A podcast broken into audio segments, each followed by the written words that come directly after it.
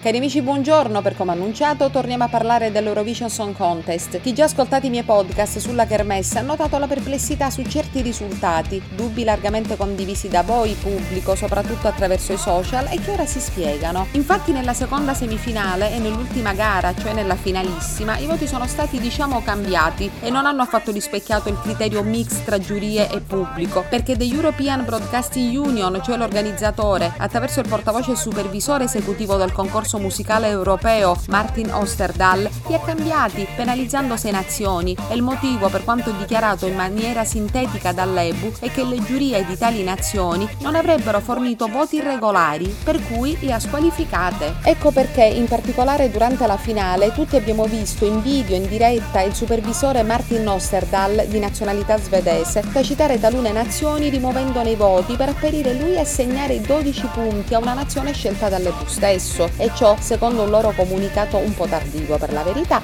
rimuovendo i voti interessati per sostituirli con un risultato aggregato calcolato automaticamente, modalità usata anche nel corso della seconda semifinale.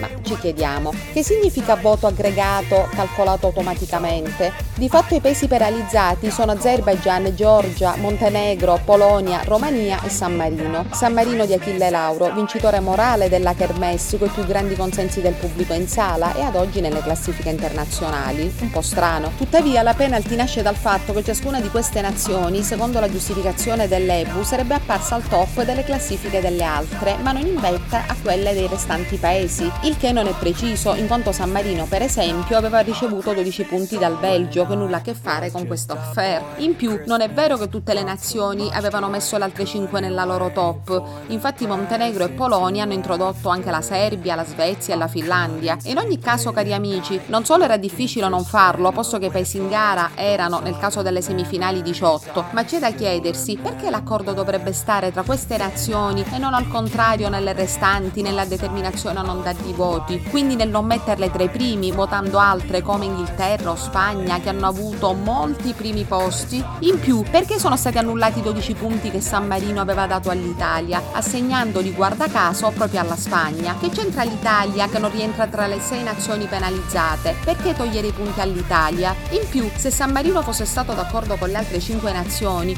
ovvio che a loro avrebbe dato il voto massimo, mica all'Italia. E ancora, perché per decenni le nazioni ex Unione Sovietica si sono votate reciprocamente senza che nessuno abbia mai detto nulla e scambiando il tutto per fratellanza geografica? E perché l'EBU al limite non ha annullato i voti, ma ha interferito sulla classifica assegnando i 12 punti a chi era già favorito, come l'Inghilterra, la Spagna e la Svezia, tra parentesi la Svezia è la nazione del supervisore Martin Osterdahl, spinta così in alto ma giunta in ogni caso quarta, mentre l'Inghilterra e la Spagna sono arrivate, guarda caso, seconda e terza, scalzate dall'Ucraina solo grazie al voto popolare. Cari amici, di parole ne pieno il mondo, fatto sta che non si può penalizzare un giudizio per darne un altro in sostituzione, per cui o vengono eliminate le giurie e si procede solo a televoto, anche se c'è chi non ha mai creduto ai televoti, oppure i pareri vanno in ogni caso rispettati e mantenuti, tanto che finalmente finalmente sono giunte le repliche delle nazioni con le giurie squalificate, ma ne parleremo alla prossima. Bye bye da Cinzia Bertolami Laberta e Italy 4 News.